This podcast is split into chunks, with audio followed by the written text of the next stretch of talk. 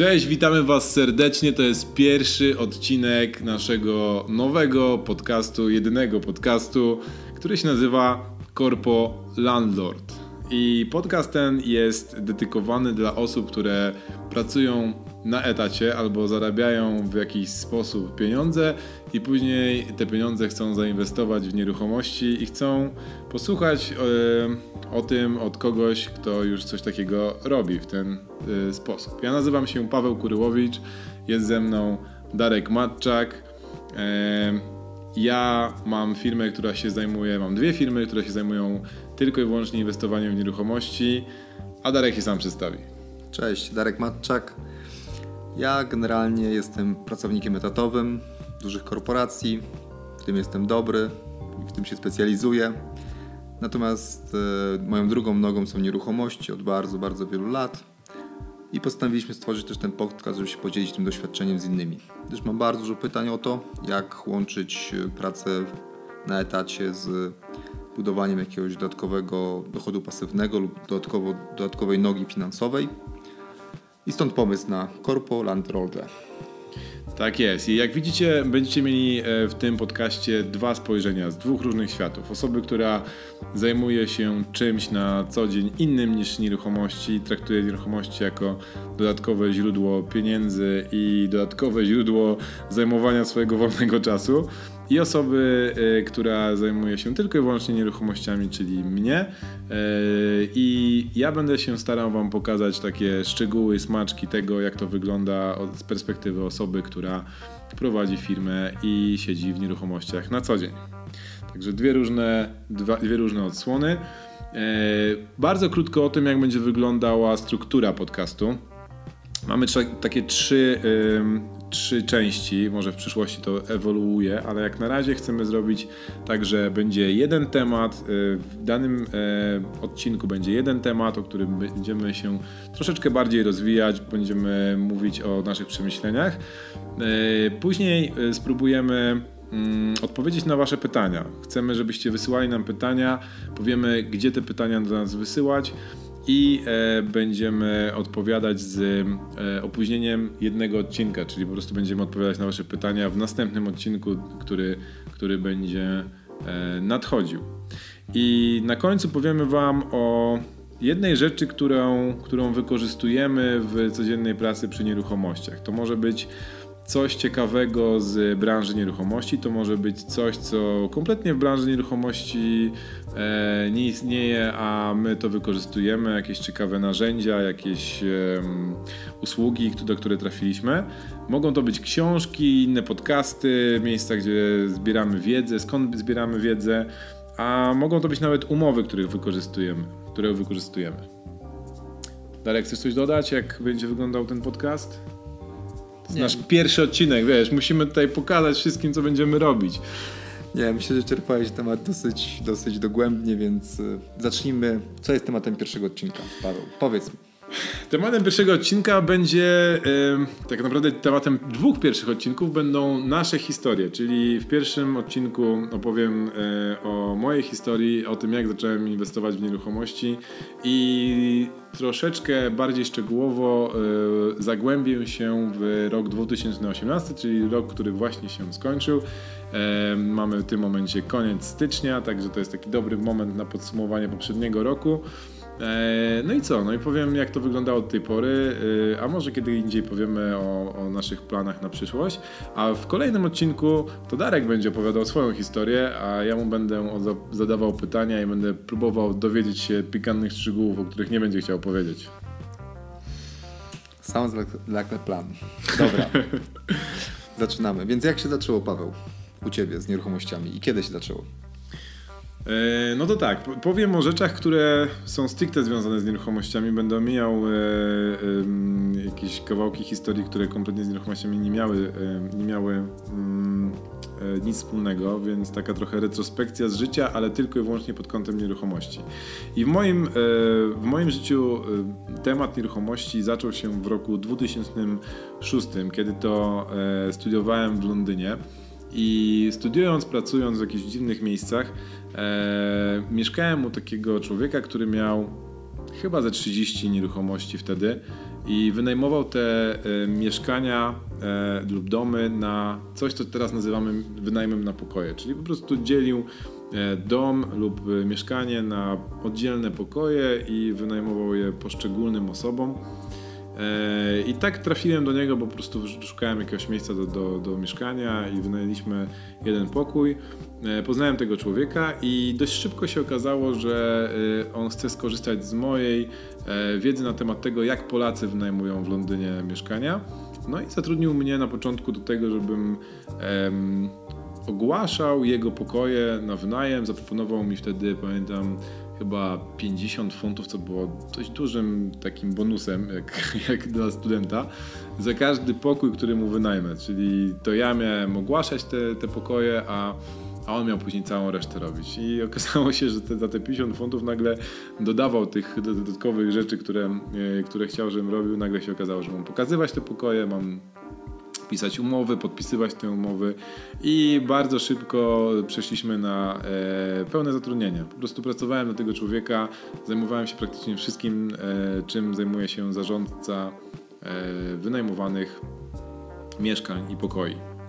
Ale rozumiem, że to nie tylko chodziło o pieniądze, ale też już chciałeś się nauczyć jakby od niego tych Co, rzeczy. wtedy jeszcze, jeszcze chyba nie myślałem w ten sposób, bo y, znaczy z jednej strony jak widziałem jak on żyje, jak pracuje, że jego praca to tak naprawdę y, doglądanie tych mieszkań, a, a to wszystko samo się kręci i on y, tylko wykorzystuje to, że, e, że ma coś, co się wynajmuje i mu przynosi pieniądze i może sobie robić inne rzeczy, to mu trochę zazdrościłem i mówię, kurczę, kiedyś Kiedyś będę chciał spróbować czegoś takiego. Nawet pamiętam, że jak na początku mi powiedział, ile ma tych nieruchomości, to byłem w ciężkim szoku i powiedziałem, kiedyś będę chciał, żebyś mnie nauczył tego, jak to, jak to, jak to zrobić, żeby mieć tyle, tyle nieruchomości, żeby w ogóle zacząć. I on powiedział, tak, tak, wiesz, wielu, wielu osobom już pomogłem, więc możliwe, że kiedyś tobie pom- pomogę. I nawet ostatnio się z nim spotkałem i powiedziałem, wiesz co, tak naprawdę wszystko się od ciebie zaczęło, także jestem ci wdzięczny, że, że za, zaszczepiłeś we mnie tego bakcyla do nieruchomości. Znaczy nie wiem, czy to jest istotna informacja, ale chyba jest, bo to nie był Anglik, prawda? Z tego co kojarzę. Nie, nie, znaczy to była osoba, która em, urodziła się w Wielkiej Brytanii, ale miała pochodzenie z Pakistanu. Kompletnie, e, kompletnie z, zangielszczała osoba, czyli osoba, która po prostu już tam przesiąkła tą, tą kulturą brytyjską, angielską, natomiast e, jego rodzice pochodzili z Pakistanu, więc e, jak mi opowiadał, jak to wyglądało tam w latach 60., 70. w Wielkiej Brytanii, to było o wiele trudniej dla niego, żeby się przebić na e, w jakimkolwiek rynku pracy i gdzieś tam pracując na taksówce zaczął odkładać pieniądze na pierwszą nieruchomość i później to poszło. Pytam się, bo rozmawialiśmy kiedyś o tym, że tam jest duża ta community hindusko-pakistańska, która ma bardzo dużo nieruchomości w Londynie, właśnie tego typu. Dużą ilość pokoi, dużą ilość mieszkań. Tak, tak, no oni sobie nawzajem po- pomagają. Widać, że tam ktoś po prostu kiedyś wymyślił jakiś model na to, żeby kupować te mieszkania, domy i później wynajmować i przekształcać i całą tam, cała, cała resztę strategii ktoś za, zapoczątkował. Oni się bardzo wymieniają tą wiedzą i pomagają sobie nawzajem, kiedy trzeba. I kiedy trzeba zebrać jakieś pieniądze, też sobie jakoś tam e, radzą wspólnie, więc myślę, że to jakoś chyba z tego powodu. Rzeczywiście, no, Hindusi i, i, Pakistańczycy no, chyba mają najwięcej nieruchomości w tym momencie w Wielkiej Brytanii oprócz król- królowej. Okej, no dobra, ale co dalej? Dalej było. E, dalej był, em, były pierwsze próby podnajmu. Pamiętam, że jak. E, jak w Londynie? Tak, w Londynie, bo e, pracując dla tego człowieka, wynajmując dla niego te, te mieszkania, stwierdziłem, że kurczę, potrafię wynająć pokoje za o wiele więcej niż wynajmuje konkurencja. To czemu nie wynająć od konkurencji i zacząć wynajmować samym, samodzielnie? Pamiętam, że chyba dwie nieruchomości oglądałem, które chciałem wynająć i później podnajmować, ale wreszcie nic z tego nie wyszło, ale pamiętam, że to było pierwszy, pierwszy mój taki, pierwsza moja styczność z, e, z podnajmem. Czyli 12-13 lat temu już, tak? Tak, nawet nie wiedziałem, że to jest podnajem, znaczy, że to się nazywa podnajem.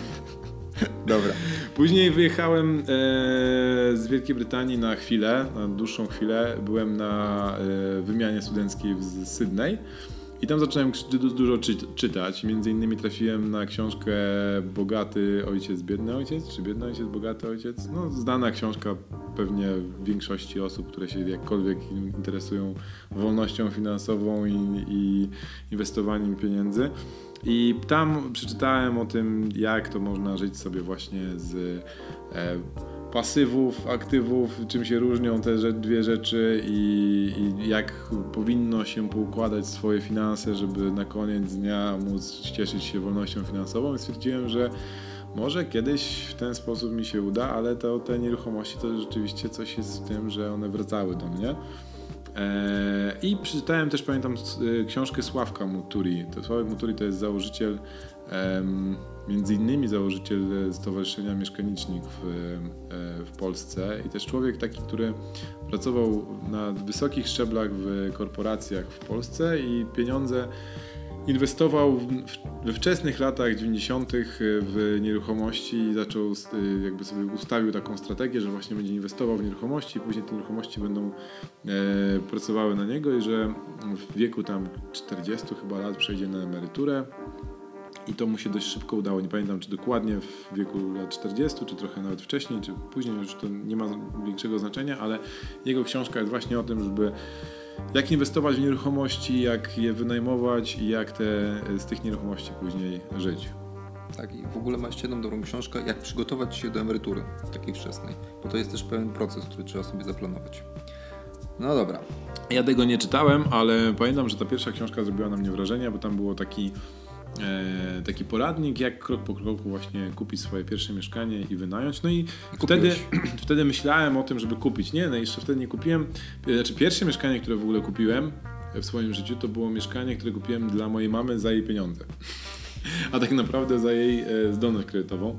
E, rozmawialiśmy o tym, jakby wtedy miałem, pamiętajcie, e, to były lata, kiedy byłem studentem, czyli miałem tam 19-20 lat i myślałem o tym, dobra, wrócę do Polski po studiach i, i gdzie ja będę mieszkał. No i porozmawiałem z moją mamą e, i pytanie było albo ty się wyprowadzasz z miejsca, w którym mieszkamy, albo ja się wyprowadzam. Tylko, że albo ja kupuję dla siebie mieszkanie i ja się wyprowadzam, albo kupuję dla ciebie mieszkanie i ty się wyprowadzasz. No i stwierdziłem, że ja oczywiście wtedy nie miałem zdolności kredytowej, więc powiedziałem, mamo, weź na siebie kredyt, a ja go będę spłacał. No i tak jest do dziś, cały czas spłacę ten kredyt i to jeszcze, co ciekawe, w, w frankach szwajcarskich, bo to był 2007 rok, kiedy nic innego się nie liczyło niż e, franki. Zresztą ty też chyba jeszcze coś masz we frankach. Też, opowiem. I w dolarach amerykańskich. O, proszę. Multinational.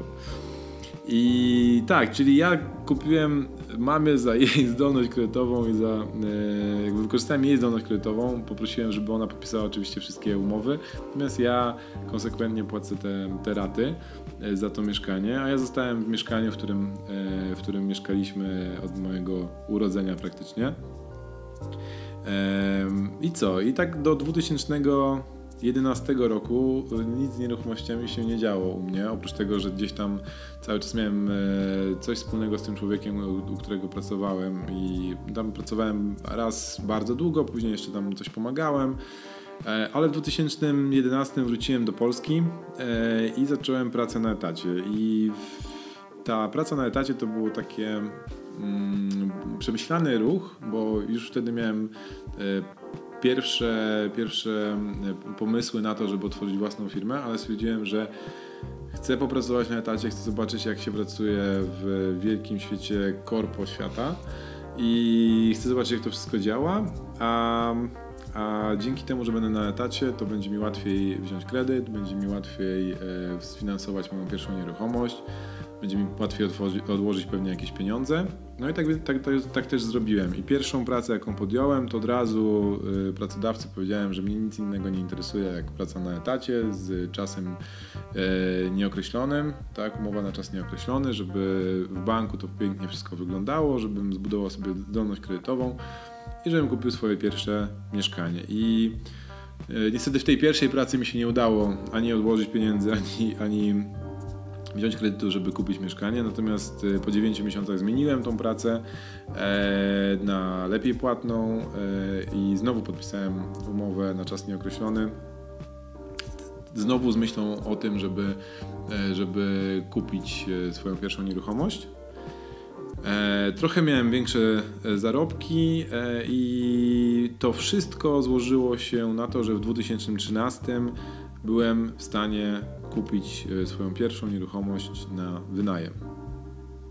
Czyli 7 lat, do momentu, kiedy poznałeś w Londynie tego człowieka. Tak, od momentu, kiedy pierwszy raz w ogóle cokolwiek pomyślałem o nieruchomościach, to zajęło mi 7 lat, żeby zrobić coś, jakiś pierwszy, swój pierwszy krok w, w stronę wynajmowania nieruchomości. I co to było? Jaki był plan w ogóle? Miałeś plan wtedy, czy po prostu poszedłeś? Co ty, jaki plan?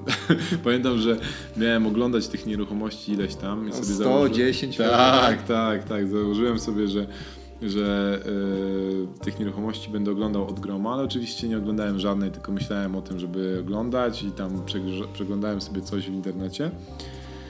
I nie pamiętam dokładnie, ile obejrzałem na, e, na żywo. To był oczywiście ogromny błąd, jak teraz patrzę na to z perspektywy czasu, ale chyba obejrzałem trzy, może cztery nieruchomości. I jedna z tych nieruchomości e, wydała mi się strzałem dziesiątkę, bo była to, znaczy w ogóle chciałem kupić coś oczywiście małego, tak, no bo pierwsze, pierwsze mieszkanie, na wynajem, nie dla siebie, po co mi jakaś duża, duża nieruchomość, ale znalazłem nieruchomość, która kosztowała praktycznie tyle samo, co mniejsze mieszkania, a miała 67 metrów. Miała 67 metrów dlatego, że, e, że miała duży korytarz po środku tego mieszkania i E, Miała dwa oddzielne pokoje, które były dość duże, bo miały chyba 16-17 metrów każda, każdy i mm, kuchnię oddzielną, widną e, i na końcu były tam dwie łazienki, znaczy łazienka i kibelek osobno. I stwierdziłem, że po pierwsze ta nieruchomość jest idealna dlatego, że po pierwsze jest bardzo blisko samego centrum. To nie było, to nie było centrum Warszawy w sensie, śródmieście, tylko to była wola, ale to była najbliższa wola, jaką się da sobie wymyśleć, yy, czyli bardzo, bardzo blisko i transportu publicznego i, i, i całej reszty. Zresztą jak ktoś wie, gdzie jest żelazna w Warszawie, no to wie, że to jest bardzo blisko. Zresztą ten, teraz ten cały yy, cały kawałek miasta się bardzo rozwija ze względu na to właśnie bliskość e, do centrum. E, Była to kamienica e, i o- przez to, że były te dwa oddzielne pokoje, które były praktycznie równe, to ja już miałem na to pomysł, bo mówię, kurczę, ja zrobię dokładnie tak samo, jak robił ten człowiek, który mnie zatrudniał, czyli podzielę to mieszkanie na te dwa oddzielne pokoje i będę oddzielnie wy- wynajmował dwa pokoje, że... Ale po- poczekaj, czyli znalazłeś mieszkanie w kamienicy Mhm. o wartości 67 metrowej o wartości mojego mieszkania, więc co było nie tak? No właśnie. To, to, to nie jest tak, że oglądasz cztery mieszkania i czwarte, że ja chodzę sobie na przykład po łodzi swojej, czwarte mieszkanie, które oglądam jest 67 metrów w cenie 30, prawda? Tak, No tak, tak. tak, tak, Po pierwsze, e, jak, jak wszedłem do kamienicy, to mnie od razu rzuciło prawie na kolana, bo po prostu bardzo, bardzo śmierdziało. Okazało się, później się okazało, że tam na, na parterze mieszka człowiek, który zbiera śmieci. Jak ktoś kiedykolwiek był w budynku, w którym ktoś zbiera śmieci, to wie jak to śmierdzi. Po prostu się nie da wytrzymać, nie da się nic z tym zrobić, bo to nie śmierdzi sama klatka, tylko śmierdzi ten, to mieszkanie, w którym ten człowiek mieszka, więc tego nawet się nie da zniwelować jakkolwiek. No ale poszedłem dalej, zobaczyłem, że klatka jest w całkiem niezłym stanie jak na, na tego rodzaju budynek. E, No ale najfajniejsze było mieszkanie, tak, jakby ten układ, natomiast, natomiast nie było tam ogrzewania. Nie było ogrzewania, ogrzewanie jakie, jakie było, jakiekolwiek, które tam było, to były takie piecyki elektryczne, które zużywały ogromne ilości e, e, elektryczności prądu, bo jak zobaczyłem na e, rachunek za zeszły sezon grzewczy, to chyba było 5000 zł, w ogóle jakieś chore pieniądze. Więc e, to był pierwszy taki, pierwsza rzecz, która odrzucała. Po drugie, a, były tam jakieś piece kaflowe, czy jeden piec kaflowy, e, ale on nie był przystosowany nawet do tego, żeby działać na ten prąd, więc jeszcze to był taki relik przeszłości, chyba jeszcze na, na, na węgiel. E, A najlepsze jest to, że jak y, rozmawiałem z tą panią, która sprzedawała to mieszkanie, to pierwsze co to powiedziała, że proszę pana, tylko to musi być transakcja e, gotówkowa, bo na to mieszkanie nie można wziąć kredytu. Ja, Jak się zapytałem dlaczego, to powiedziała, że e, miasto ma wpis w księdze wieczystej, bo to mieszkanie zostało wykupione z zasobów miasta jako mieszkanie tam kwaterunkowe czy komunalne, już nie pamiętam. E, I, I miasto się wpisało na 5 lat, że nie można sprzedać tego mieszkania, nie można e, sprzedać tego mieszkania w ciągu 5 lat i nie zapłacić jakby bonifikaty, która została udzielona e, kupującym, czy tam wykupującym to mieszkanie od, od miasta. I w, żeby się zabezpieczyć, miasto się wpisało do księgi wieczystej, więc pani powiedziała, że żaden bank nie da mi kredytu, widząc, że miasto się wpisało na księgę wieczystą. Więc to już odstraszało jakby potencjalnych kupujących, jak sobie możesz wyobrazić, bo nie dość, że nie ma e, ogrzewania w mieszkaniu, e, klatka na klatce śmierdzi, e, budynek jest ogólnie w niezłym stanie, ale też wymaga remontu. no i do tego jeszcze pani mówi, że nie da się tego kupić na kredyt i musi pan to kupić za gotówkę. No i tak zacząłem analizować te wszystkie przeciwności losu i się okazało, że nie jest do końca tak źle, bo e, wystarczyło pogrzebać trochę w internecie i znalazł się sposób na to, żeby miasto zeszło z księgi wieczystej, znaczy z tego wpisu na księdze wieczystej. W szczegóły nie będę wchodził, ale, ale pojawiło się światełko w tunelu. Później zacząłem liczyć, ile będzie kosztowało ogrzewanie. E, z tym panem, który, który zbierał śmieci i przez którego śmierdziało na klatce, no to nie mogłem nic zrobić, ale stwierdziłem, że dla osoby, która będzie wynajmowała to mieszkanie, to może to nie będzie aż tak bardzo przeszkadzało. Pewnie osobie, która by kupowała to mieszkanie dla, dla siebie, to by bardzo przeszkadzało, natomiast stwierdziłem, że jak ktoś będzie miał dobrą cenę za, za fajne mieszkanie, to na pewno wynajmie i nie będzie zwracał uwagi na to, że troszeczkę śmierdzi na klatce. Ale to jest trochę tak, jak e, rozmawiamy o szukaniu okazji. Wszyscy myślą, że szukanie okazji polega na po prostu szukaniu albo znalezieniu tajemniczego Allegro, gdzie te okazje po prostu są i czekają na wszystkich. Tak, tak. A to jest trochę tak, że budujesz tę okazję, to znaczy ileś osób wypadło. Zresztą byłem ostatnio na takim y, mówcy, chyba nawet razem byliśmy na mieszkaniczniku, tak, na Herze. Tak. I on tam mówił, że ci kolarze uciekają pod górkę zawsze najlepsi, mhm. jak, jak jest trudno. No i tu trzeba znaleźć wtedy jakby swój sposób na to, ale masz rację, pewnie przyszło tam mnóstwo osób, jak usłyszało tylko, że już wiesz, kredytu nie ma i ogrzewania, to uciekali. A to trzeba systematycznie porozmawiać, zastanowić się. I to też daje ci pewną przewagę z kupującym, no bo kupujący wie, że jest, jest mało osób, które się tym zainteresują i mało osób, które pociągnie ten temat. Tak, i ty, tu masz przewagę w negocjacjach i, i to jest taka też moja teoria na okazję, tak, że okazji się nie wynajduje, tylko się generuje, czyli jakby je wytwarza samemu. Dokładnie zadziałało w tym, e, w tym miejscu, pomimo tego, że jeszcze nie byłem tego świadomy. Tak? Jeszcze nie byłem świadomy tego, że, że to ja muszę wygenerować okazję, a nie okazję znajdę w internecie. Po prostu znalazłem coś, co mi się podobało i zacząłem grzebać i później dopiero jak przeanalizowałem cały ten proces zakupu tej, tej nieruchomości, to się okazało, że wygenerowałem sobie okazję. Pewnie o tym kiedyś jeszcze porozmawiamy, bo to jest coś, co zawsze się powtarza e, w rozmowach z osobami, które zaczynają kupować nieruchomości i mówią, gdzie wy znajdujecie okazję, jakie jest magiczne miejsce, gdzie, gdzie znajdujecie, gdzie jest ten ukryty skarb.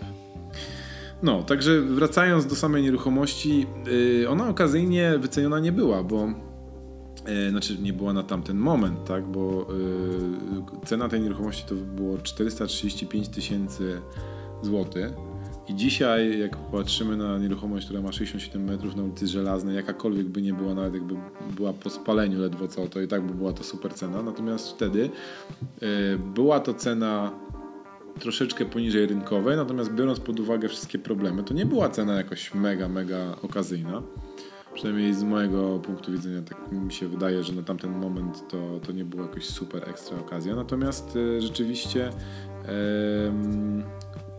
w momencie, kiedy zaczęliśmy rozmawiać o tej cenie i zacząłem z tą panią rozmawiać nie raz, nie dwa, tylko chyba z sześć razy i zacząłem ją przekonywać o tym, że ja muszę naprawdę dużo pieniędzy tam włożyć i zainwestować, no to ta cena powoli, powoli topniała i stopniała aż do 355 tysięcy złotych. Także szybko licząc jakieś 80 tysięcy złotych poniżej ceny wyjściowej.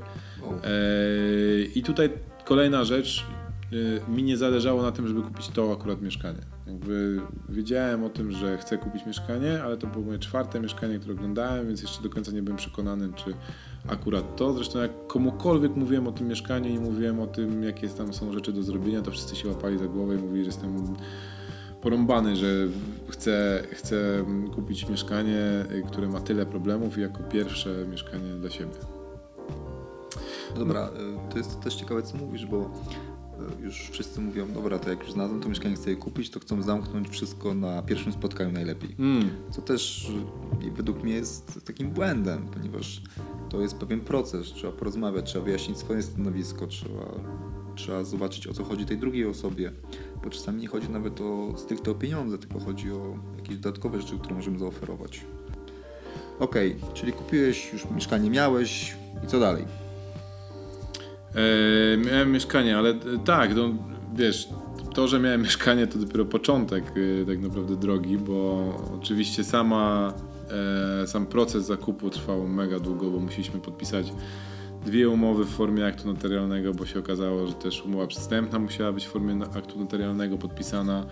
Później kredyt, ogarnięcie kredytu. To był czas, kiedy kredyty były mm, wiele bardziej przystępne niż w tym momencie, czyli można było wziąć nawet 100% kredytu, a nawet więcej, bo ja pamiętam, że wziąłem że na całą wartość nieruchomości, to jeszcze dostałem pieniądze na y, remont.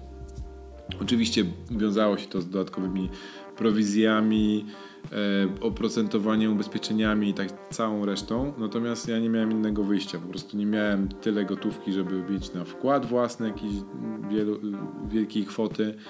E, I, I to była jedna opcja tak naprawdę. I teraz jak na to patrzę, no to czy udałoby mi się znowu to zrobić? To pewnie nie, biorąc pod uwagę to, jak teraz e, banki, jakie teraz banki ofe- oferują kredyty. Natomiast wtedy wykorzystałem po prostu sytuację. Pamiętam, że z własnych pieniędzy wydałem około 15 tysięcy y, gotówki, więc to było naprawdę bardzo mało, e, ale wymagało to dużego e, takiego dużego mm, łatwego, czy inaczej, wymagało to podejścia do ryzyka w sposób e, racjonalny. W sensie, e, jak wtedy rozmawiałem z osobami, które kupowały mieszkanie, albo w ogóle mogłyby kupić mieszkanie, to wszyscy się pukali w głowę. Pamiętajcie, że to było dość, dość blisko do sporego krachu na giełdzie i na rynku nie, nie, nie mieszkaniowym. I nie wszyscy podchodzili entuzjastycznie do kupowania mieszkania, a co, co dopiero do kupowania mieszkania e, na wynajem. Tak? Więc e, to nigdy nie jest tak, że jak patrzymy z perspektywy czasu, to można powiedzieć, a wtedy to było łatwiej, bo, e, bo były tańsze kredyty i były, i były tańsze mieszkania i w ogóle. Tylko te tańsze kredyty, te- tańsze kredyty łatwiejsze, łatwiejszy dostęp do kredytów i tańsze mieszkania wynikały z tego, że ludzie ogólnie nie byli tak bardzo chętni do zakupu mieszkań, przez co banki musiały w jakiś sposób zachęcić e, ludzi do tego, żeby kupiły te, te nieruchomości na kredyt, e, przez co e, sprzeda, sprzedający nieruchomości musi zachęcić jakoś kupujących, czyli zniżali te ceny. Więc to, to zawsze jest tak, że my się bijemy na, tej samym, na tym samym rynku, jakby wszyscy mają ten sam, tą samą wiedzę, tak? I nikt nie wie, czy za chwilę znowu nie będzie kolejnej korekty, czy za chwilę pójdą ceny do góry, tak? I, i do, po czasie można powiedzieć, no tak, wtedy to oczywiście, no to było łatwo za, zarobić pieniądze na nieruchomościach. E, tylko, że wiemy dopiero to z perspektywy czasu. A jeszcze tak trochę się skupmy na tym pierwszym mieszkaniu, bo myślę, że mm, większość z osób, które będzie nas słuchało, e, będzie przed tą, tym pierwszym e, zakupem swoim. I, ja bym chciał z wami się podzielić kilkoma rzeczami, które poszły nie tak przy tym, przy tym, e, przy tej inwestycji, bo e, ja wtedy miałem znikomą wiedzę na temat nieruchomości. Oprócz tego, że wynajmowałem te nieruchomości w Londynie, więc wiedziałem mniej więcej, co bym chciał zrobić w Polsce, to nie miałem pojęcia kompletnie o tym, jak działa rynek nieruchomości, jak y, wyglądają poszczególne etapy procesu zakupowego, co muszę zrobić, jaki kredyt jest dobry itd. itd. Nawet nie miałem za bardzo kogo się zapytać albo, albo od kogo się nauczyć. E, I pamiętam, że dużo błędów popełniłem. Między innymi sam remont y, trwał chyba ze 3 miesiące. Ten remont powinien trwać, jak patrzę teraz na to, jak moja ekipa robi remonty, to ten remont powinien trwać maksymalnie 3 tygodnie.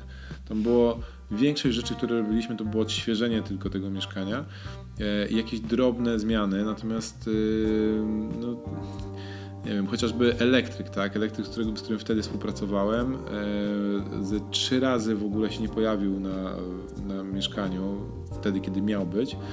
E, oczywiście zrzucał na wszystkie możliwe e, okoliczności zdrowotne jego, jego córki, w ogóle prawie rozpłakał się tam. Nie wiem ile z tego było prawdy, a ile z tego było fałszu. Znaczy, słuchajcie, no wszystko może się wydarzyć człowiekowi, ale wystarczy po prostu wziąć telefon i zadzwonić i powiedzieć, że dzisiaj nie będę, bo mam bardzo ciężką sytuację, a jak ja się dowiaduję o tym trzy dni później, a przez trzy dni nie odbiera się telefonu, to znaczy, że coś jest nie tak. Najbardziej no bardziej jestem skłonny uwierzyć w to, że ktoś kręci i kombinuje, a nie, że, a nie, że rzeczywiście mam ciężką sytuację życiową. I, I to mnie nauczyło, że nigdy więcej nie będę robił ani remontów, ani zlecał czegokolwiek wykonania bez konkretnej umowy, na którą, która jakby mówi, co się wydarzy w momencie, kiedy ktoś sobie robi z nas krótko mówiąc, jaja, tak? Że, że nie trzyma się terminów ani, ani albo jakość wykonania jest kiepska.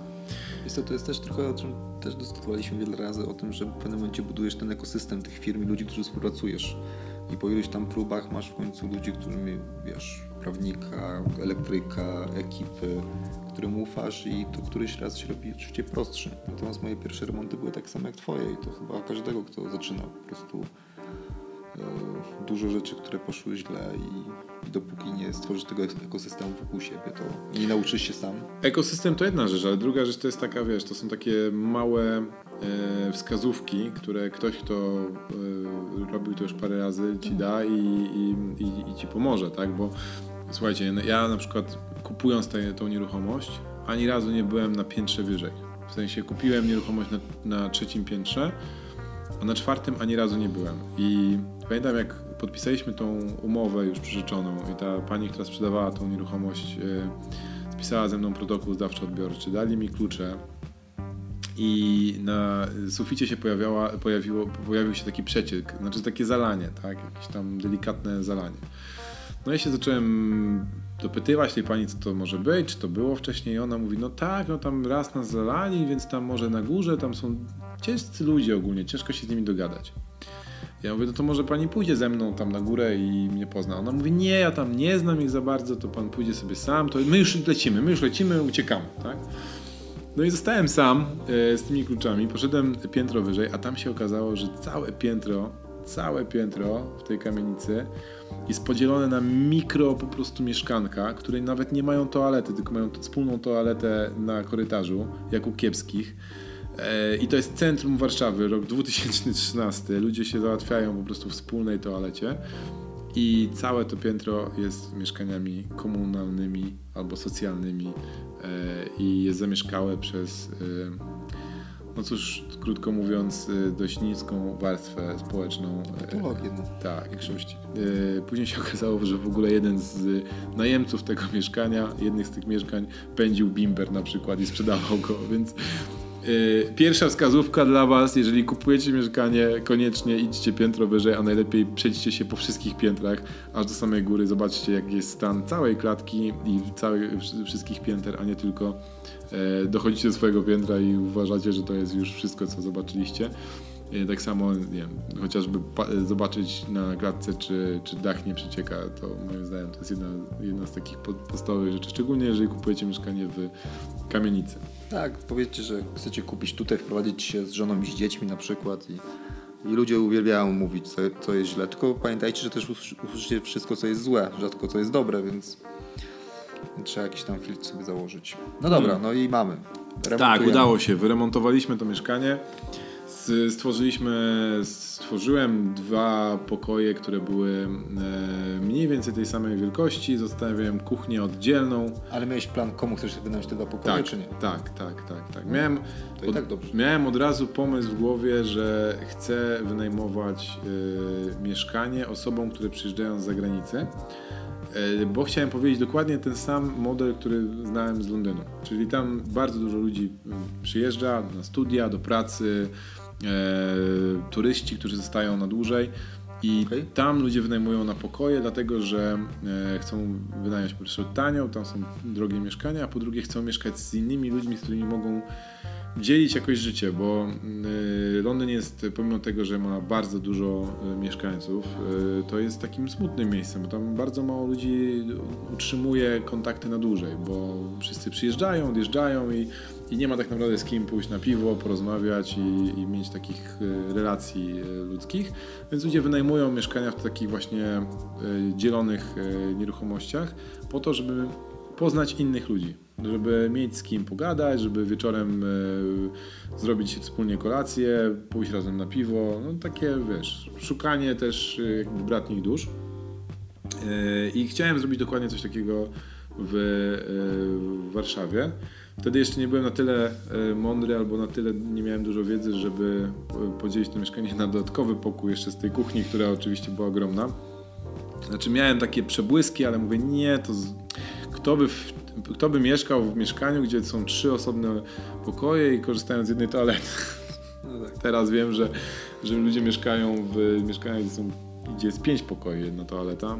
Nie uważam, że to jest dobre, natomiast trzy pokoje to myślę, że jak najbardziej jest ok.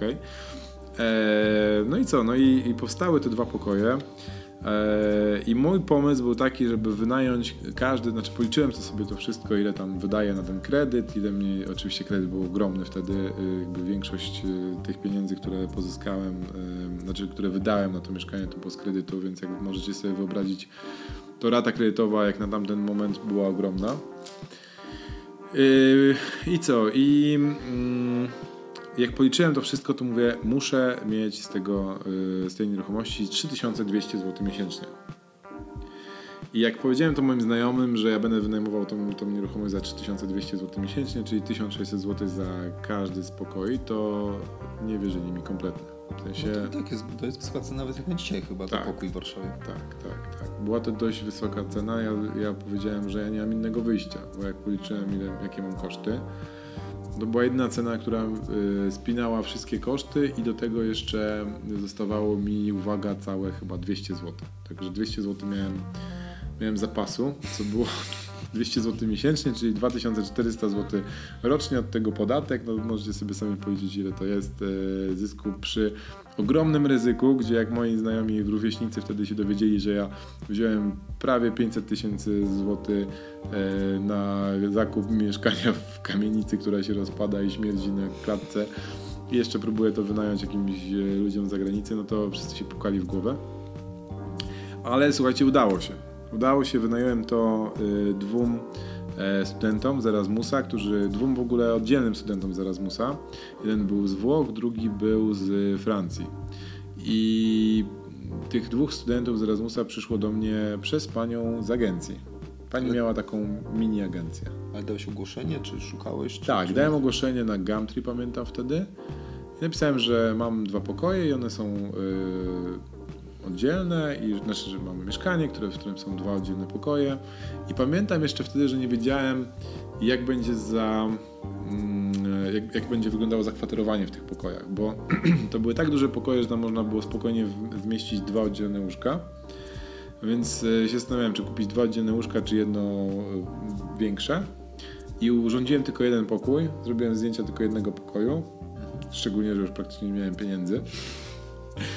Zrobiłem zdjęcia kuchni i łazienki i, i wrzuciłem to tak i powiedziałem, że drugi pokój, e, znaczy wiedziałem, że będę mówił tak dru- że tym osobom, które się będą wprowadzały, że drugi pokój mogę w ten sam sposób, dokładnie w ten sam sposób zaaranżować. I dzięki temu ja miałem płynność finansową, bo nie miałem, e, e, nie miałem tego kosztu od razu w momencie, kiedy jeszcze nie, nie zarobiłem żadnych pieniędzy, tego kosztu wy, e, umeblowania tego jednego pokoju.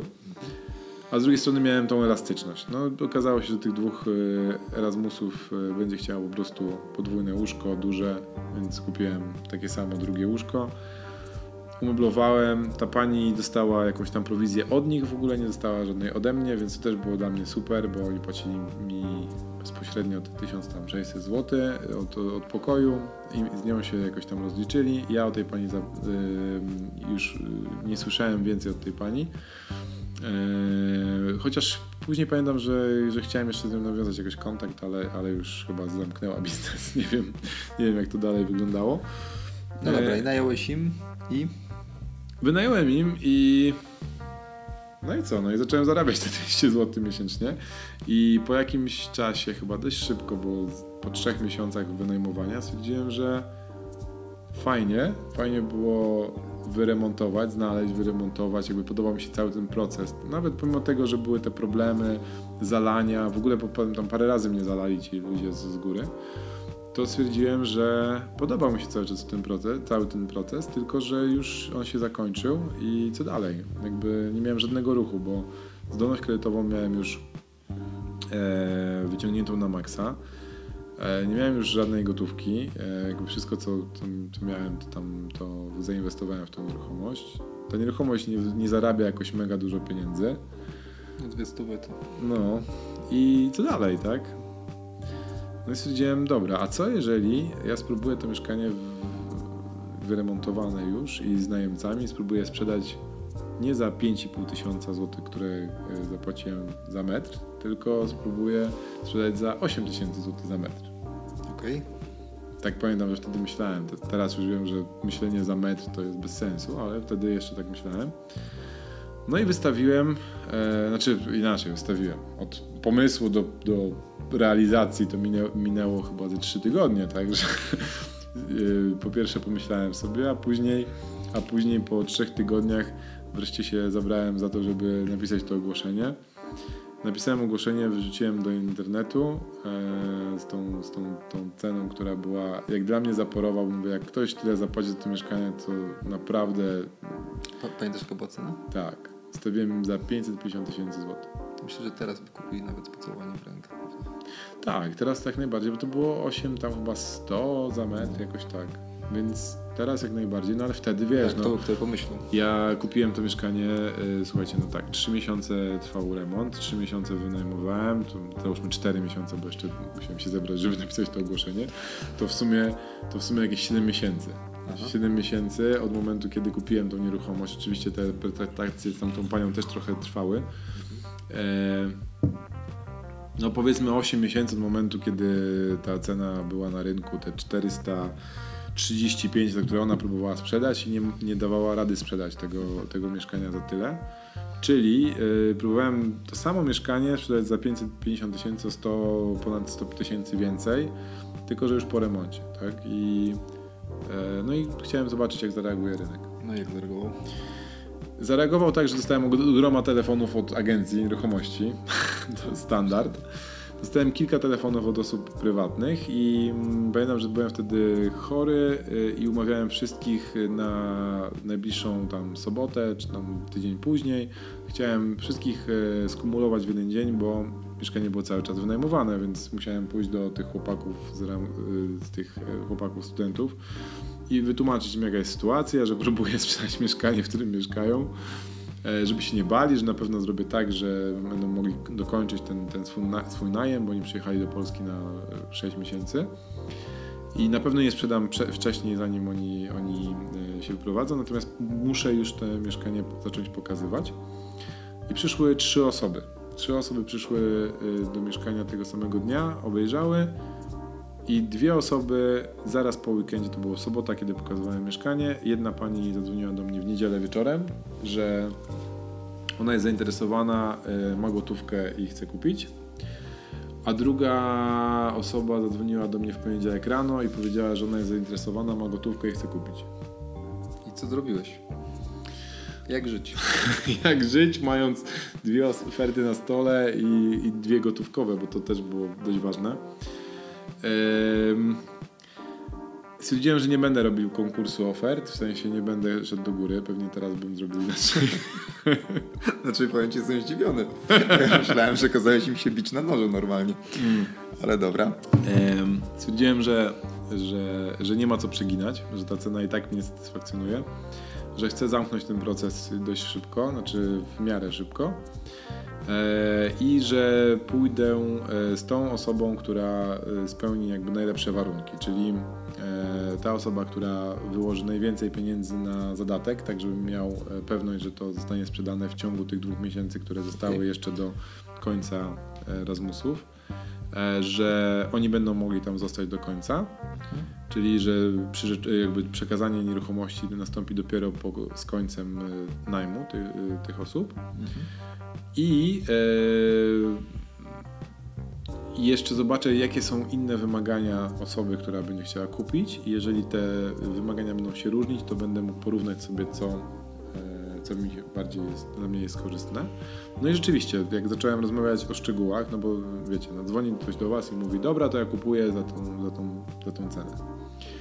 E, I to jeszcze gotówką. No to na początku mówisz, wow, super, to mam sprzedane, tak? No ale jak dochodzi do szczegółów, to się okazuje, że pan, który chce to kupić, to w sumie nie mieszka w Warszawie, tylko mieszka gdzieś tam na Pomorzu chce to kupić dla, dla córki, która mieszka w, w, Warszawie, tam jest na studiach i on by to kupił, ale on to przyjedzie za dwa tygodnie, a teraz to wyśle córkę z tam 10 tysiącami złotych, żeby to zarezerwować.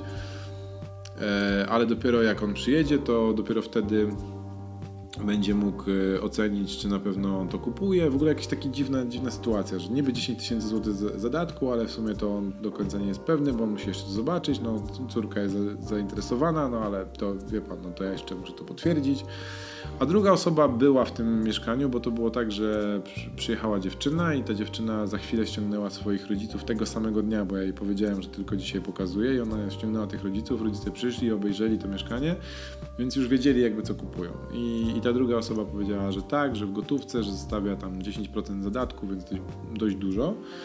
E, I, I że zgadzają się na wszystkie, na wszystkie e, moje warunki, że ci studenci mogą tam mieszkać, tylko żebym ja się zajmował tym najmem, że oni się nie chcą tym zajmować. Więc wszystko wyglądało super. Podpisaliśmy umowę przedstępną. E, studenci do końca mieszkali. Pani się wprowadziła po, po tym, jak studenci się wyprowadzili. I co ciekawe jeszcze, ja tą cenę 550 tysięcy e, liczyłem sobie w ten sposób, że jeżeli będzie trzeba negocjować, to negocjacje staną na tym, że zostaną e, meble, te ruchome części e, umeblowania, które zakupiłem. I to była dość spora kwota, bo tam ponad 15 tysięcy złotych zostawiłem w Ikei. I, I powiedziałem, że dobra, to jakby to będzie moja, moja negocjacja, jeżeli oni będą chcieli schodzić z ceny. Co ciekawe, yy, osoba, która kupowała, powiedziała, że w sumie nie potrzebuje żadnych z tych mebli, bo wszystkie meble ma i proszę sobie to zabrać. Także możesz sobie wyobrazić e, tą, wiesz, twarz człowieka, który e, dwa, dwie, dwa, dwa czy trzy miesiące wcześniej przywoził te meble z Ikei do mnie, a później dzwonię do niego i mówię, że potrzebuje je złożyć i wywieźć i przewieźć do innego mieszkania. Także gość naprawdę nie wiedział kompletnie, co, co się dzieje, bo chyba pierwszy raz miał taką sytuację. Wywieźliśmy wszystkie te meble, część sprzedałem, część wykorzystałem w innych nieruchomościach, część rozdałem. Eee, no, także te dodatkowe, te dodatkowe, te meble były dodatkową takim dodatkowym bonusem. Czyli super deal generalnie jakby. Super deal. Udało się, e, może to był, może to był to było szczęście początkującego, a może, a może po prostu w jakiś sposób udało mi się część rzeczy, które nauczyłem się w Londynie wykorzystać i jakoś przejść tutaj. Ja myślę, to była nieświadoma kompetencja po prostu. O! Nazwijmy to w ten sposób. Dobra, czyli masz cash, spłaciłeś To kredyt. będzie tytuł tego odcinka, nieświadoma kompetencja. Dobra, czyli masz cash, spłaciłeś kredyt, rozumiem, bo musiałeś, tak? Tak. Zostało ci dać cashu, no i co dalej? Tak, jesteśmy w 2013 roku. Tak, tak. Słuchajcie, ja się specjalnie rozwinąłem na, te, na, temat tej pierwszej nieruchomości, bo myślę, że to jest najciekawsze właśnie, jak ktoś zaczyna, bo cała reszta później poszła bardzo szybko. W 2014 kupiłem mieszkanie dla siebie. Wykorzystałem e, pieniądze, które zarobiłem, plus e, wykorzystałem zdolność kredytową, którą e, odświeżyłem, że tak powiem. Kupiłem mieszkanie dla siebie, wyprowadziłem się z mieszkania, w którym wcześniej mieszkałem i przygotowałem to mieszkanie pod wynajem. E, w 2015 dołącza do mnie wspólnik.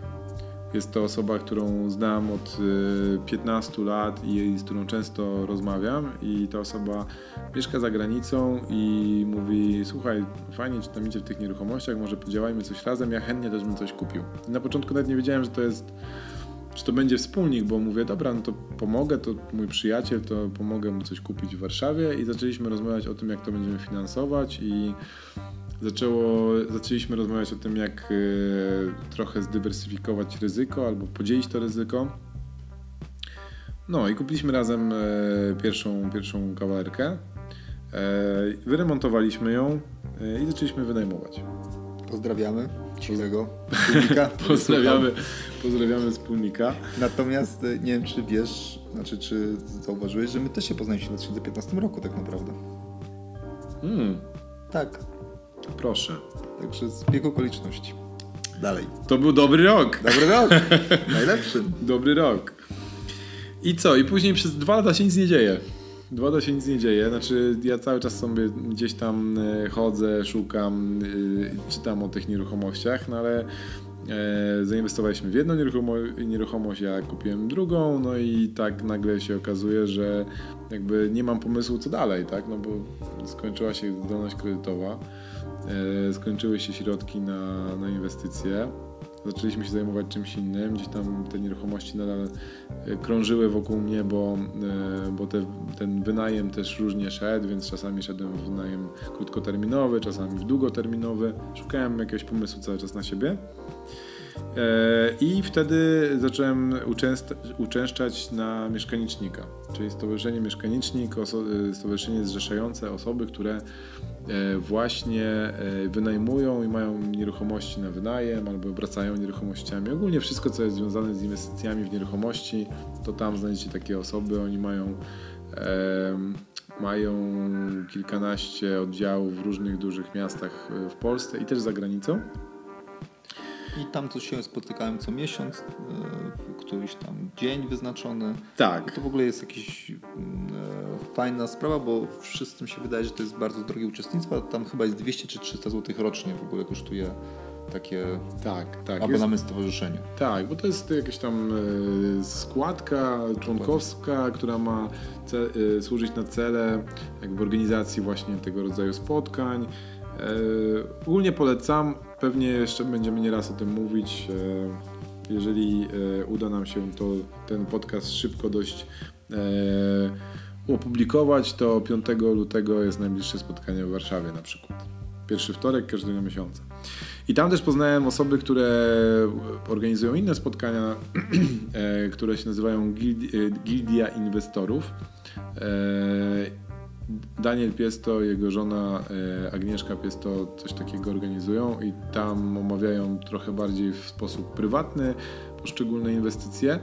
I dlaczego o tym mówię? Dlatego, że zacząłem się obracać wśród ludzi, którzy robią to, co ja bym chciał robić i to, co po części robię, bo to była jeszcze ma, bardzo mała skala. Cały czas pamiętajcie, że jestem na etacie, tak? Jakby głównie moje, em, moje zarobki pochodzą z, z etatu.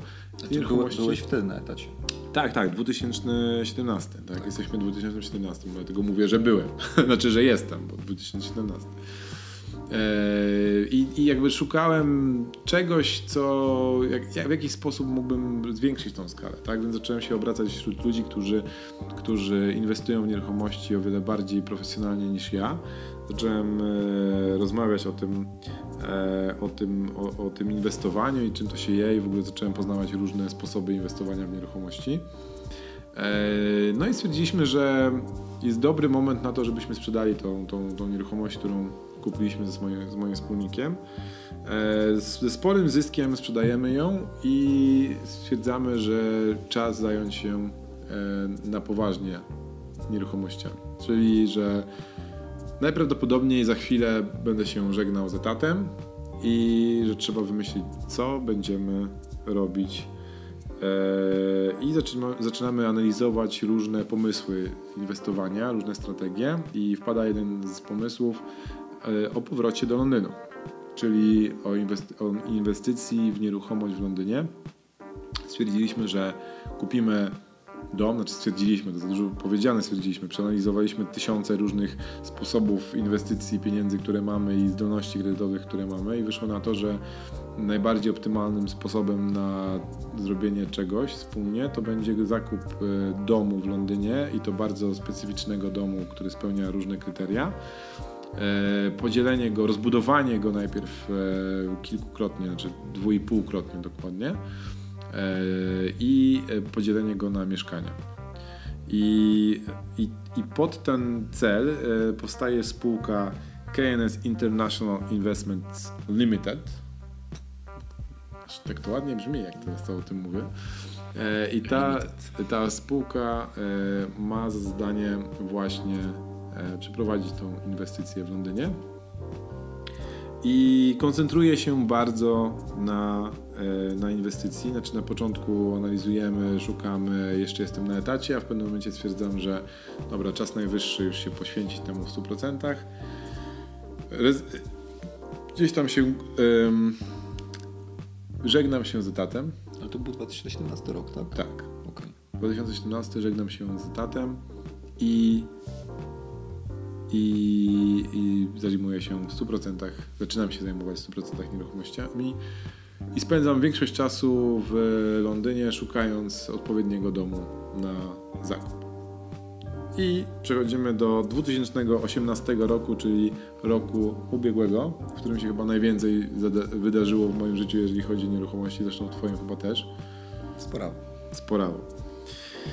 Eee, szukając nieruchomości, znajdujemy odpowiednią nieruchomość w listopadzie 2017 roku, czyli jeszcze chwilę wcześniej, ale trwają negocjacje i te negocjacje trwają bardzo długo i szukamy, e, znaczy chcemy się dowiedzieć z urzędów, czy jesteśmy na pewno w stanie zrobić to, co chcemy i, i wiecie, no, jakby próbujemy z każdej strony po pierwsze zasięgnąć języka, po drugie przedłużyć tą, tą negocjację jak najdłużej.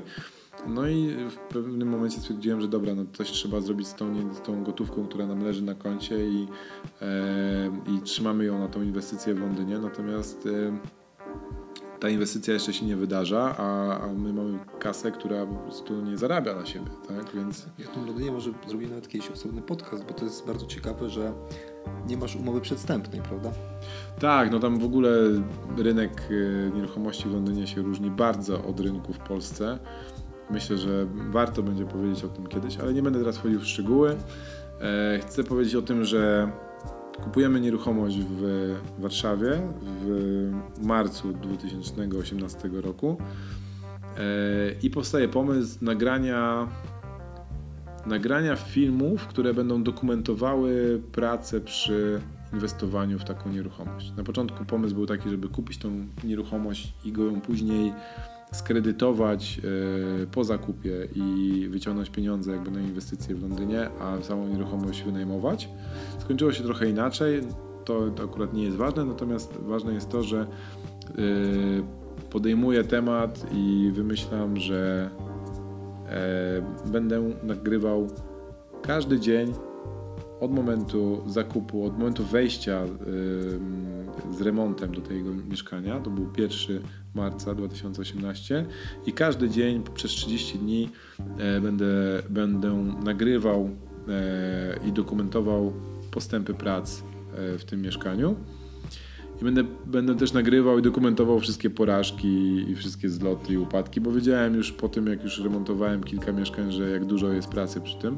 I chciałem zobaczyć, jak to będzie wyglądało w momencie, kiedy jestem w 100% zaangażowany, że już nie, że pracuję na etacie i tam sobie dorywczo przyjeżdżam i sprawdzam pana, który remontuje, czy na pewno ma wszystko, co potrzebuje, tylko wiecie, 100% hands-on, jestem zaangażowany w ten, w ten y, projekt i i chcę to nagrywać i zrobić z tego swego rodzaju pamiętnik e, osoby, która, która inwestuje w nieruchomości. I powstaje projekt Remont w 30 dni, który możecie obejrzeć do tej pory jest na YouTubie. E, możecie przejrzeć e, całość, y, obejrzeć każdy jeden dzień, który, który spędzałem na remoncie tego mieszkania. Nawet dni, których nie remontowaliśmy, czyli niedzielę, nagrywałem coś tam, starałem się przynajmniej. E, I plan był taki, że w ciągu tych 30 dni to mieszkanie będzie gotowe do, do wynajęcia, tak? Także te 30 dni było takim deadline'em. E, Jak to wyszło, to możecie zobaczyć. Też są jakieś tam e, podsumowania, skróty z tego, jak to wyglądało. E, Także zachęcam. Znaczy ja bardzo lubię oglądać, zawsze oglądaliśmy z żoną wieczorem odcinek i jak, nie, jak Paweł nie wrzucał, to dzwoniłem, hej, kiedy będzie odcinek, a Paweł mówi, już składam, już składam, już, więc...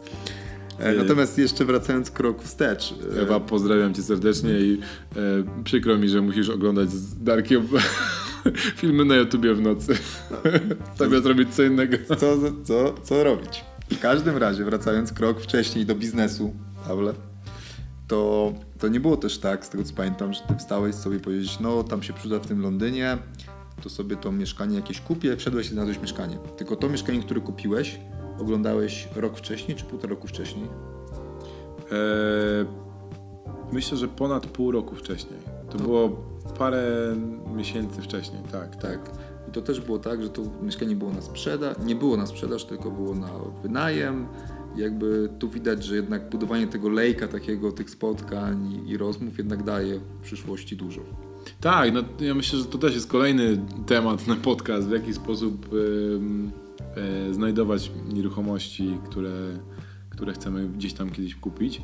E, to było bardzo ciekawe, to był bardzo ciekawy i e, przez przypadek w sumie sposób na znalezienie nieruchomości. Znalazłem e, ogłoszenie mieszkania na wynajem, które według mnie cena tego najmu była tak śmiesznie niska, że jakbym wziął kredyt pod to mieszkanie, jakbym kupił to mieszkanie, wziął kredyt pod to mieszkanie i chciał spłacić kredyt i jeszcze do tego zapłacić za wszystkie koszty wokół najmu tego mieszkania, czyli tam opłaty administracyjne, ubezpieczenie i całą resztę, no to wyszłoby mi więcej niż to, co bym musiał zapłacić tej właścicielce.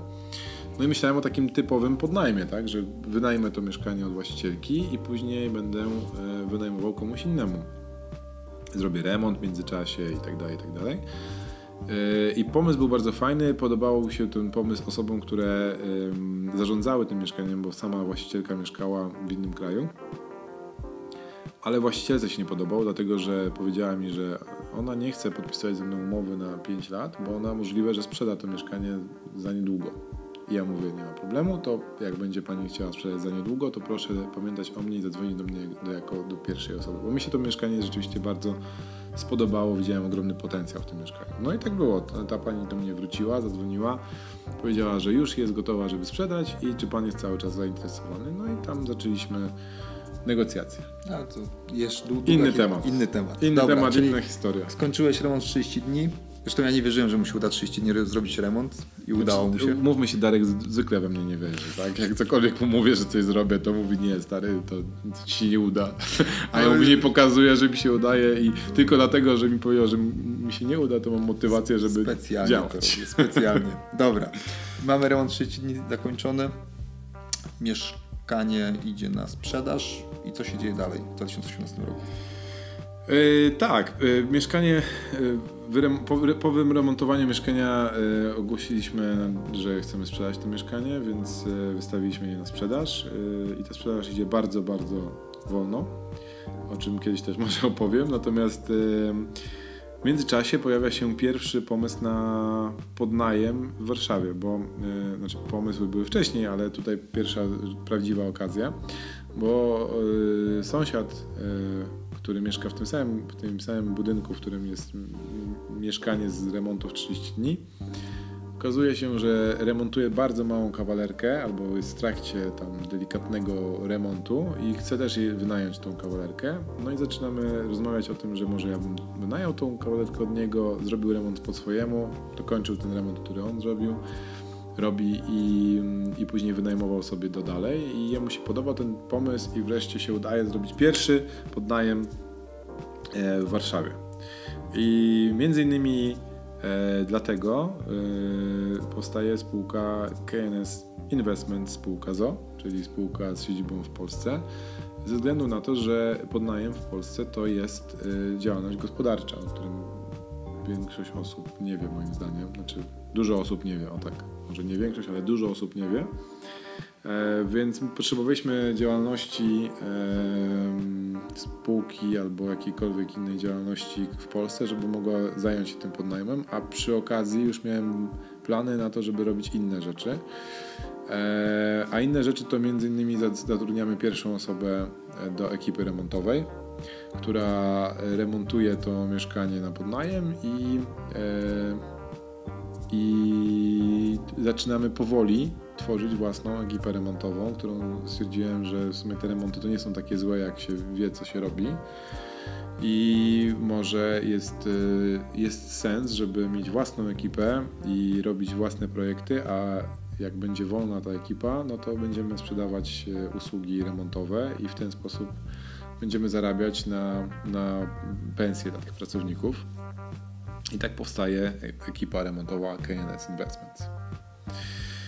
E, a później e, przychodzi do mnie Darek, ten Darek, który siedzi koło mnie i mówi, że jest taki pomysł, żebyśmy zaczęli nagrywać e, e, nagrywać filmy, a tak naprawdę żebyśmy zrobili szkolenie z tego jak wynajmować, znaczy jak przygotować się do wynajmowania mieszkania.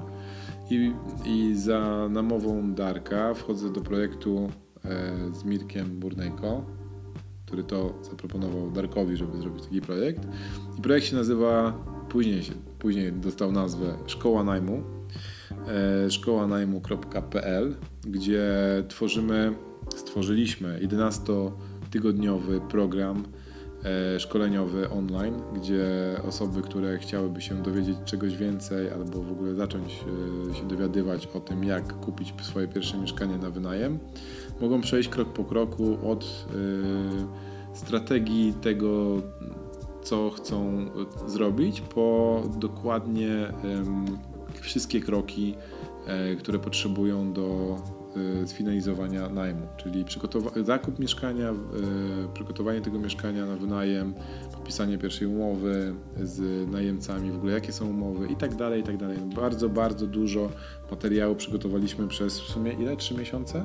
Pracowaliśmy nad tym? Trzy miesiące. Trzy miesiące pracy.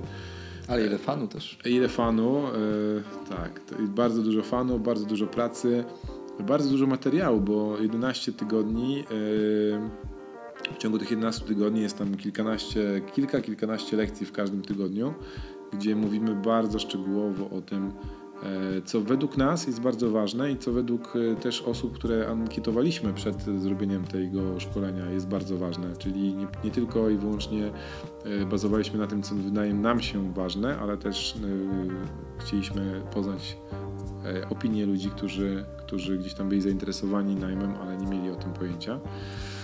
I tak powstaje Szkoła Najmu, który teraz jest już, jest już druga edycja, trwa w tym momencie tego szkolenia i, i co? Są fajne, fajne rekomendacje, fajne e, referencje osób, które przeszły. Nawet już są pierwsze zakupy. Mirek zakupił pierwsze swoje mieszkanie, co chyba jest najlepszym dowodem na to, że, że nam się udało przynajmniej jego przekonać, że, że wynajmowanie, kupowanie mieszkań na wydaniem to jest dobry pomysł. E, także sprawdźcie koniecznie szkołanajmu.pl i chyba jeszcze teraz jest trzy inwestycje, które prowadzą do webinaru, bo zrobiliśmy webinar w tym projekcie. Tak, webinar, y, krótkie szkolenie, gdzie pokazujemy trzy różne podejścia, trzy strategie y, wynajmowania, kupie, kupienia mieszkania i wynajmowania albo w ogóle zarabiania na najmie. Każdy z nas mówi o tym, jaką swoją strategię przeszedł i z czym to się wiązało.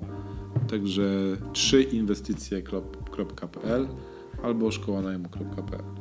Ja też pamiętam, bo to był okres, kiedy robiliśmy, kiedy ty zacząłeś już e, szukać i chyba kupować. Jak już kupiłeś to nieruchomość w Londynie, więc to było tak, że y, musieliśmy trzy kalendarze zgrać w jednym okresie, jeszcze najlepiej w weekend, bo ja pracuję jeszcze na etacie wtedy, znaczy teraz też pracuję, ale wtedy też pracowałem. Więc y, to była pełna logistyka, żeby to wszystko nagrać, zgrać, dograć, porozmawiać o tym, ale fajny okres, dobry. Tak, tak. Pierwszy Pierwsza sprzedaż tego szkolenia ruszała we wrześniu, prawda? Tak. A ja we wrześniu, my, my we wrześniu kupiliśmy, podpisaliśmy umowę y, już taką końcową na dom w Londynie. Także to był początek rzeczywiście y, jakby prac w, Londynie. Pamiętam, że 1 października ruszyły prace budowlane. No, tam wcześniej były jakieś przygotowania, coś tam w ogrodzie, coś tam się działo, ale takie prawdziwe prace budowlane, czyli kopanie fundamentów zaczęły się 1 października. I trwają do dziś, tutaj spoiler. Jeszcze nie skończyliśmy tego oczywiście. Wszystko jest zgodnie z planem, bo zakładaliśmy, że to będzie trwało parę miesięcy, a nawet do roku. Yy, także Wrzesień e, zakup nieruchomości w Londynie, w październiku początek prac budowlanych, a w listopadzie, w listopadzie a tak naprawdę z końcem listopada z końcem listopada sprzedaliśmy mieszkanie z remontu w 30 dni. Także trwało to całe 9 miesięcy. Także ktoś to, yy, ktoś to, to myślał, że to będzie szybki flip, tak jak ja na przykład myślałem, że to będzie szybka transakcja, gdzie kupujemy nieruchomość, remontujemy ją i później wystawiamy i sprzedajemy. No to troszeczkę się troszeczkę się e, pomyliłem. Natomiast... e, Ale są podstawy, czemu to nie był szybki flip i wiemy wszyscy, znaczy tu dwójka wie, czemu to nie był szybki flip, ale to jest temat na pełen odcinek według Tak, mnie, bo tak. Paweł rozegrał to wszystko genialnie. Znaczy, to był moment, kiedy naprawdę, jak mi powiedział, co ma zamiar zrobić, pomyślałem sobie w głębi duszy, to się nie uda, to nie ma możliwości. Ale ponieważ nie chciałem go dołować, mówię, spróbujmy, znaczy spróbuj. Ja myślę, że jak komu, to to by się może udać. Chodziło, y, drodzy słuchacze, o y, cenę nieruchomości, która wykraczała ponad 20 tysięcy za metr kwadratowy. E, I większość osób, które, e, które słuchały moich znajomych, ludzi z branży też, jak słysz- słyszeli o takiej cenie za tą nieruchomość, no to łapali się za głowę i mówili powodzenia, tak, tak, na pewno ci się uda. Nie, Wręcz, wręcz przeciwnie, tak? Nie no, ja też tak powiedziałem, ale w głębi muszę nie, no chyba coś chyba wypił rano po prostu.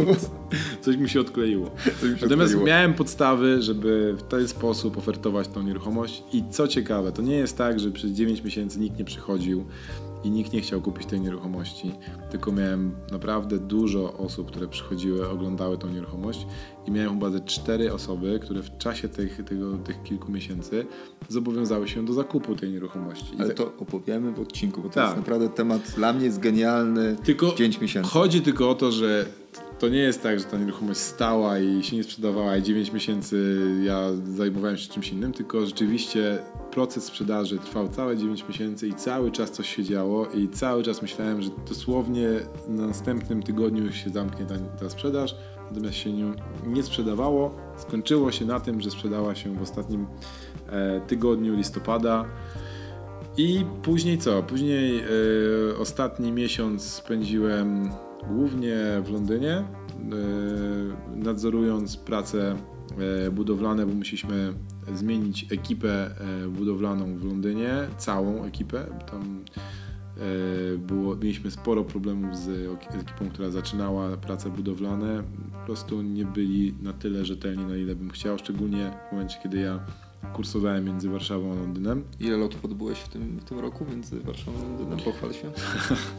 Wiesz co, wszystkich lotów, bo liczyłem wszystkie loty, yy, było 28, co nie jest, okazuje się, nie jest jakimś wielkim rekordem, bo jak, jak yy, zacząłem o tym rozmawiać z znajomymi, to mój znajomy z korporacji pewnej powiedział, ty, ale ja miałem 60 w tym roku, więc o czym ty mówisz w ogóle? Więc inni mogą więcej, natomiast dla mnie i tak te 28 lotów było dość sporo, w tym są też wakacje, tak więc myślę, że tam około 20 chyba 3 czy 4 lotów to było, to były, to były stricte loty związane z inwestycją w Londynie. E, także no, kursowałem non-stop i chodziło mi o to, żeby mieć taką ekipę, którą, na którą mogę polegać i na której, której mogę zaufać, a przy okazji, e, żeby, żeby nie byli najdrożsi, bo oczywiście miałem takie oferty. To też jest chyba kolejny temat na, na, na, na podcast albo na odcinek. Musieliśmy zmienić tą ekipę, bo nie byli rzetelni, nie trzymali, e, nie, do, nie dotrzymywali obietnic. Zmieniliśmy ekipę, zmieniliśmy architekta, bo też e, okazało się, że ten, z którym współpracowaliśmy na początku, nie do końca rozumiał, co chcemy zrobić i robił bardzo duże błędy. Także grudzień był e, dnie, miesiącem pełen, pełnym zmian. Natomiast wyszło to na dobre. I no i tak, no i tak się zakończył 2018 rok. Także summa summarum wszystko się zakończyło bardzo pozytywnie, happy ending. No i działamy dalej. I, a i w, no też mogę powiedzieć, że w grudniu powstał pomysł na, na podcast. Także to też się wydarzyło w 2018. Tak. tak. Natomiast co jest dla mnie ciekawe, jak tak Ciebie słucham, to, bo to chyba nie jest jakaś tajna informacja, to ten projekt, o którym mówisz, tam, że ten dom rozbudujecie i tak dalej, to jest, to jest wartość po zakończeniu milion funtów, tak? Mniej więcej. Tak, tak, jak zakończymy, A jeszcze 5 lat temu nie miałeś na to, żeby wyposażyć drugą sypialnię. więc, więc ten przeskok jest dosyć znaczny. Zobaczymy, zobaczymy, czy będziemy mieli na to, żeby posadzić tamte sypialnie. Też może tak być, ale co będzie za 5 lat w takim razie? Tak. E, wartość to jest rzeczywiście, no, żeby, żeby tutaj e, nie, nie wprowadzać błąd. Wartość nieruchomości po tym, jak ją podzielimy, wyremontujemy, wydzielimy mieszkania, wyremontujemy, przygotujemy do najmu, to, to szacujemy, że wartość całej nieruchomości y, złożona jest z 6 lub 4 mieszkań, bo jeszcze tego nie wiemy. e, to będzie około miliona funtów. Natomiast to nie jest, y, to nie jest, to nie jest tyle, za ile zapłaciliśmy za tą nieruchomość i ile w nią e, inwestujemy. E, natomiast y, ta, ta, ta, ta kwota nie jest dużo mniejsza. Tak, i to nie jest nic niezwykłego jak na Londyn. Znaczy Tak, tam tak. jakby Znaczy, nieruchomości są po prostu diametralnie drogie, droższe niż Żeby Warszawa. była jasność, to nie jest nic blisko Piccadilly Circus Tak. czy Oxford Circus, czyli miejsca, które możecie kojarzyć z, z pobytu w Londynie. To jest, to są przedmieścia Londynu i to jest y, powiedzmy sobie tak, y, klasa mocno średnia albo, albo nawet poniżej średniej, natomiast to było, to było jedyne, jedyny poziom, na który mogliśmy wskoczyć. Entry level budget, tak. Entry level budget, jak to powiedział jeden z inwestorów, których po, po, poznaliśmy w Londynie i się pytał, co chcemy kupić, jak mieliśmy problem z zakupem nieruchomości, jak powiedzieliśmy, ile mamy pieniędzy, to było około tam 500 tysięcy funtów, to powiedział, o no tak, entry level budget, no to, to możecie mieć problem, no Tak, wiecie. tu zebrane oszczędności z iluś lat, wszystko ze wspólnikiem. Tak. Entry level budget. No, także kończymy temat y, dzisiejszego, y, główny temat dzisiejszego odcinka, czyli historia Pawła Kuryłowicza i jak wszedł w nieruchomości, jak w nich utkw, utkwił. E, I przechodzimy do kolejnego e, etapu, e, kolejnego, e, kolejnej części naszego odcinka. I to będzie część, gdzie odpowiadamy na Wasze pytania. I e, dzisiaj nie mamy żadnych pytań od naszych słuchaczy, bo to jest pierwszy, e, pierwszy odcinek tego podcastu. W następnym odcinku e, odpowiemy na pytania, które się pojawiły w szkole najmu, na które już odpowiedzieliśmy, ale mogą Was zainteresować. Ten odcinek był dość długi, więc y, nie będziemy, e, nie będziemy Was zanudzać e, pytaniami w tym momencie. Natomiast chcemy powiedzieć, że możecie do nas pisać e, i, i pisać do nas odnośnie właśnie rzeczy, które chcecie się em, dowiedzieć. E, możecie do nas pisać na Dane będą podane pod podcastem. adres, który będzie podany pod podcastem. E, I przechodzę dość płynnie.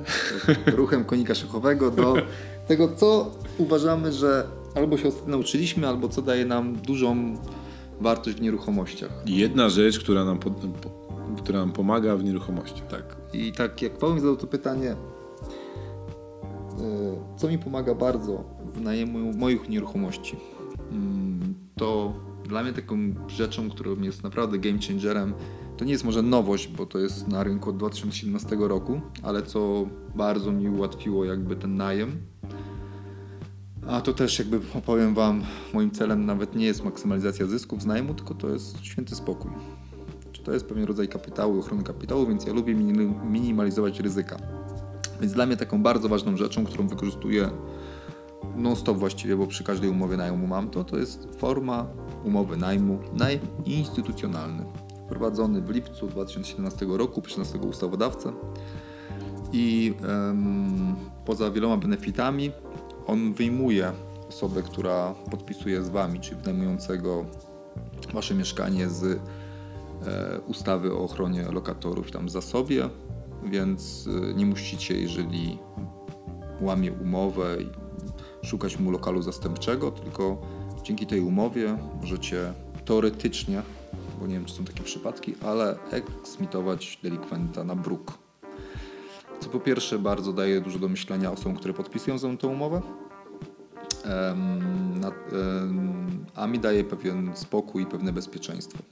Oczywiście w internetach znajdziecie informacje o tym, że nie, ludzie nie chcą tego podpisywać i w ogóle da się to obejść i, i pewnie tak. Natomiast y, u mnie każdy podpisuje, bo to jest rzecz dla mnie nienegocjowalna. To jest chyba sposób sprzedania tego, Tak. prawda? Najemcy, że y, jakby ty chcesz się zabezpieczyć, bo wynajmujesz mu coś, co jest warte Tak. y, więcej niż dobry samochód Tak. bardzo często, tak? Więc jak wynajmujemy samochód, no to jest pełno dokumentów, które musimy podpisać, jakieś kaucje, nie kaucje i to dość spore, karty kredytowe, które są zablokowane. A tutaj dajemy coś nawet bardziej y, wartościowego i do tego jeszcze y, możemy zostać później z sytuacją, gdzie nie możemy się pozbyć najemcy, tak? Więc Jak tak wytłumaczymy, to myślę, że osoba, która jest racjonalnie myślącym człowiekiem, zrozumie, że to jest twoje ryzyko, które musisz minimalizować. Tak, ale dokładnie tak to opowiadam e, najemcom. Podaję też, e, żeby to sobie sprawdzili na spokojnie, przeczytali umowę. A dodatkowo, e, to chyba nie jest standard na rynku, ja mówię na koniec w ten sposób. Ponieważ to jest zabezpieczenie dla mnie, nie dla państwa, więc ja pokryję koszty notariusza. Koszt notariusza to jest tam 220-250 zł za aneks do umowy najmu instytucjonalnego. Więc biorąc pod uwagę, że rocznie bo średnio ludzie u mnie rok, półtora wynajmują mieszkania, to jest kilkanaście, kilkadziesiąt tysięcy złotych obrotu, więc te 200 parę złotych za spokój to naprawdę jest dla mnie ta rzecz, która jest warta tych pieniędzy. A wytłumacz jeszcze tylko y, słuchaczom, na czym polega ten aneks do umowy, bo rozumiem, że umowa sama w sobie jest podpisywana tak jak zwykła umowa cywilnoprawna między dwójką ludzi, tak? Tak. Natomiast Ma część... konkretne zapisy, tak? tak? Natomiast częścią tej umowy jest y, aneks, który jest podpisywany już u notariusza, czyli u mnie ten proces wygląda tak, ja to tłumaczę w ogóle w szkole najmu, e, dokładnie pokazuję też swoją umowę najmu instytucjonalnego, jak wygląda. Czyli u mnie proces wygląda w ten sposób, że jeżeli już mamy ustalone wszystkie szczegóły, podpisujemy umowę, e, przychodzimy przez mieszkanie, podpisujemy umowę. Ja nie wydaję kluczy najemcy tego samego dnia, gdzie podpisujemy umowę, tylko on, e, umawiamy się, że wróci do mnie już z potwierdzeniem wpłaty kaucji plus z aneksem właśnie od notariusza. I on z tą umową swoją kopią idzie do notariusza, pokazuje mu tą umowę. Notariusz zwykle na swoim wzorze sporządza właśnie ten aneks, e, czyli tam jest poddanie się egzekucji. I on wraca do mnie z, z tym aneksem, plus widzę, że jest przelew na konto kaucji lub też e, nie wiem, przynosi gotówkę, ją potwierdzam. Dopiero wtedy wydaje klucze. Czyli najpierw umowa taka cywilnoprawna po prostu na papierze, który wydrukowałeś na drukarce. Dokładnie. Później zapraszasz delikwenta do, e, do wolnego notariusza, tak? To znaczy on wybiera sobie. Ja, Wybiera ja, sobie. Ja z nim nawet nie jeżdżę już teraz, no bo to jest... Czyli nawet ty nie musisz, Tak. nie musisz być na, tej, na, tej, na tym spotkaniu notariusza, czyli człowiek ma po prostu za zadanie pójść do notariusza, podpisać aneks, za który płaci Darek Tak. i później z tym aneksem i z kaucją przychodzi do Darka po odbiór kluczy i wtedy Dokładnie. może się wprowadzić do mieszkania. Tak. Okej. I to naprawdę fajnie działa. E, I dla mnie jest też powiem takim lakmusowym papierkiem najemców, bo jeżeli ktoś nie chce pójść pokazać tego dowodu, gdzie to nie jest dla niego koszt żaden, bo ja płacę za to, no to nie wiem, czy do końca chciałbym, żeby on mieszkał u mnie. Bo w przypadku procesu, w przypadku problemów, bo tak naprawdę pamiętajcie, że umowa jest na złe czasy. Umowa nie jest na dobre czasy. Umowa jest na złe czasy, kiedy coś się wydarzy. To, to dziękuję i, i tyle. No dobra, a powiedz, bo dużo osób pewnie kojarzy najem e, okazjonalny i to jest chyba najbardziej znana forma inna niż taki zwykłe, zwykła umowa mm, najmu. Na, najem okazjonalny istnieje też od jakiegoś czasu i czym się różni najem okazjonalny od najmu instytucjonalnego, o którym ty mówisz? Dobra, to jest bardzo, jakby umowa bardzo podobna, tylko w najmie okazjonalnym. E, znaczy tak, pie, pierwsza różnica. Najem okazjonalny jest dla osób e, fizycznych, najem instytucjonalny musicie mieć działalność pod to. Czyli osoba wynajmująca mieszkanie nie może być, e, znaczy musi mieć działalność gospodarczą. dokładnie. Tak, żeby, Czyli okazjon, okazjonalny najem osoba bez działalności, najem instytucjonalny dla osoby, która ma działalność gospodarczą lub spółkę lub Tak. cokolwiek innego. dokładnie. I z, i, z, I z osobą prawną. Tak, i to są dla mnie to są bardzo podobne umowy, ale ja nie jestem prawnikiem. Natomiast w okazjonalnym osoba e, wynajmująca, nie najmująca, musi wskazać lokal, do którego będzie eksmitowana. Czyli tam proces jest taki, że też idzie do notariusza ta osoba, też podpisuje e, aneks, tylko zwykle z tą osobą jest osoba kolejna, która ma mieszkanie, na przykład rodzice, którzy poświadczają, że jeżeli zostanie złamana umowa i wynajmujący będzie chciał eksmitować daną osobę, to oni przyjmą ją do siebie pod dach. I teraz no, rodzi to jakby trochę więcej problemów, ponieważ po pierwsze trzeba ściągać więcej osób, po drugie teoretycznie osoba wynajmująca ma obowiązek wam aktualizować, czy to mieszkanie dalej jest dostępne, czy na przykład nie zostało sprzedane, czy ktoś się nie wyprowadził, czy dalej nie wycofuje zgody. E, więc dlatego wolę najem instytucjonalny, bo jest prostszy, nie płacisz bruk. A do tego masz działalność, tak? Więc Tak. y, Która, która też Ale to rozmawialiśmy, nawet pewnie gdybym, em, gdyby nie to, że działalność daje jeszcze więcej benefitów w moim przypadku, to pewnie bym miał działalność tylko po to, żeby podpisywać na instytucjonalny. Bo to jest naprawdę genialnie prosta, proste zapisy.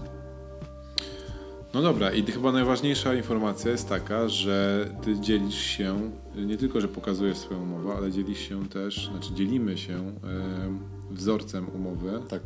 którą można wykorzystać e, dla członków, e, dla osób, które biorą udział w szkoleniu szkołanajmu.pl. Tak, jest Tak? cały tydzień o umowach, który ja prowadzę, gdzie umawiamy wszystkie trzy umowy, ich plusy i zalety, czyli umowa najmu zwykła, umowa okazjonalna, umowa najmu instytucjonalnego. Pokazujemy mu dokładnie moją umowę, opisuję z moimi case'ami. Plus e, przygotował nam nasz prawnik Łukasz, teraz nie pamiętam nigdy jak się nazywa, Ciskowski. Cyskowski, ale nie ja, jego kancelaria. Czupajło i Ciskowski. Czupajło i Ciskowski przygotowali nam te umowy, są sprawdzone i one są tam dostępne dla osób, które robią kurs. Tak, także to jest jeden z dodatkowych benefitów szkoły najmu. Oprócz tego, że macie dostęp do wideo, gdzie gadające głowy w postaci mnie, e, Darka i czasami Mirka e, mówią o tym, e, co, co warto, a czego nie warto robić w wynajmowaniu mieszkań, to jeszcze macie takie dodat- dodatkowe bonusy jak e, wzor, wzorce umów, e, jak kalkulatory.